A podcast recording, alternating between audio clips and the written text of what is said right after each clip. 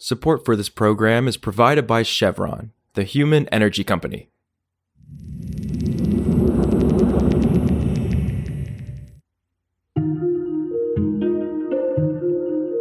This is Politico Energy. I'm Catherine Morehouse. The Biden administration's landmark climate law offers lucrative incentives for companies to develop pipelines carrying carbon dioxide to disposal sites across the country. And while those pipelines have support from some well-known Republican figures, the party's populist wing is much more critical. That's causing some issues for high-profile elected GOP leaders, especially in recent months as more and more nationally known conservative figures and organizations get involved.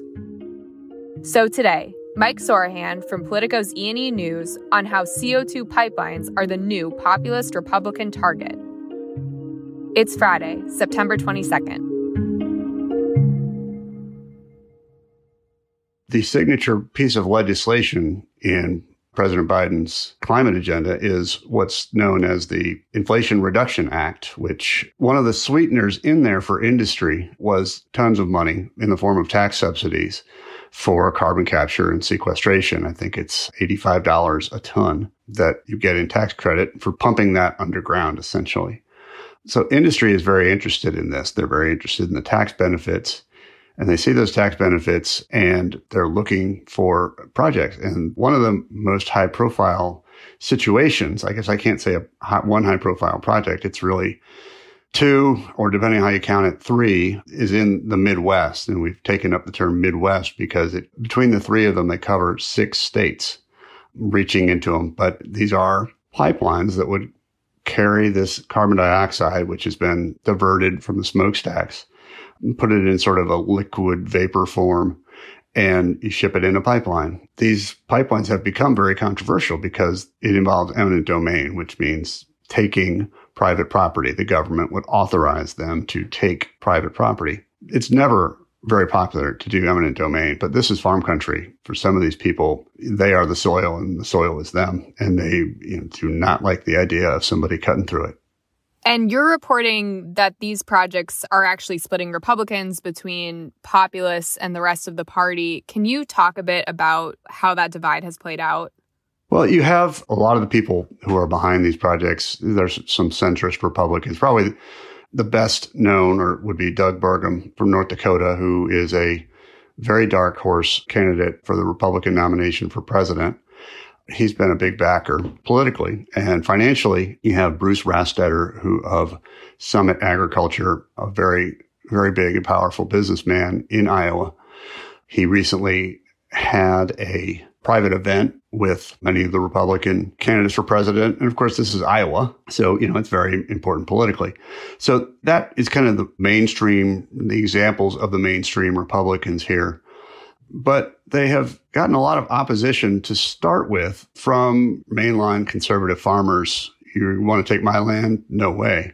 It has also become very unpopular with the hard right, the populist wing of the Republican Party. And there's a lot of things here. For one thing, they see it as a Biden initiative. They also see it as a climate initiative. And, we're talking in some cases about the people who see climate change policies as a plot by elites to control people. And then it's taking land. One of the interesting things here is that there's been some confusion among some of the sort of the hard right media in saying, where are the environmentalists on this? They don't oppose this. Well, again, the most mainstream environmental group there is would be the Sierra Club, and they are fighting it very hard. So that's been a misnomer when you look at conservative right-wing media. Right. That's interesting. So you kind of have this weird unity between environmentalists, kind of mainstream environmentalists, and then the hard right, kind of both opposed to these carbon capture pipelines. And then you have kind of the more mainstream Republicans on the other side. And it sounds like that split is making it awkward for some high-profile elected Republicans like Iowa Governor Kim Reynolds and South Dakota Governor Kristi Noem. How are you seeing this impact them? Well, in Iowa, Governor Kim Reynolds, who is routinely called, popular Republican governor, Kim Reynolds has really been able to avoid the issue and avoid taking a position on it. environmental groups, particularly that Sierra Club that I mentioned, and opponents in general have been trying to meet with her about this for a long time. And they say she's declining their meetings, and they are very frustrated that Reynolds has been able to seemingly get away with or not take a position on this issue that is animating a lot of people in Iowa. And in South Dakota, Kristi Noem is under attack from some ranchers and others who want her to do more. They want her to call a special session of the legislature to pass a law that would rein in significantly eminent domain. Generally, these things say you can't have a permit unless you get, say, some percentage of what they say is voluntary, of getting land without eminent domain. And she says she's not going to call in a special session unless the legislature is prepared to pass that, and they're not.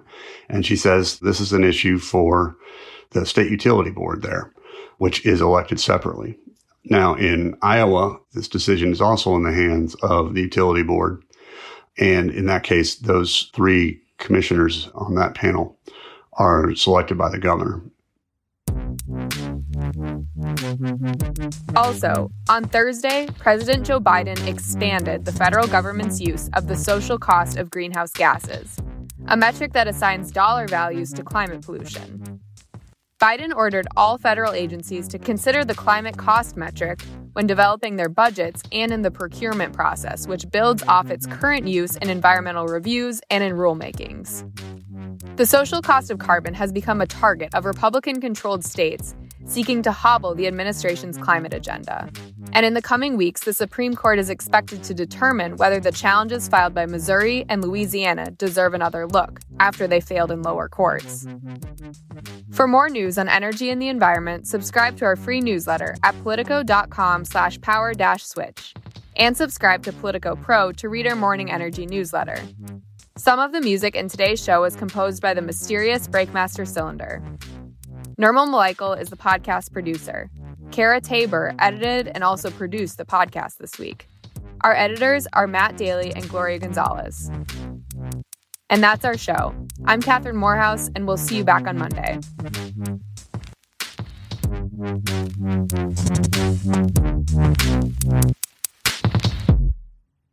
Support for this program is provided by Chevron. Chevron is working to responsibly meet rising energy demand across their U.S. operations, like at their Gulf of Mexico facilities, which are some of the world's lowest carbon intensity operations, helping supply energy that's affordable, reliable, and ever cleaner.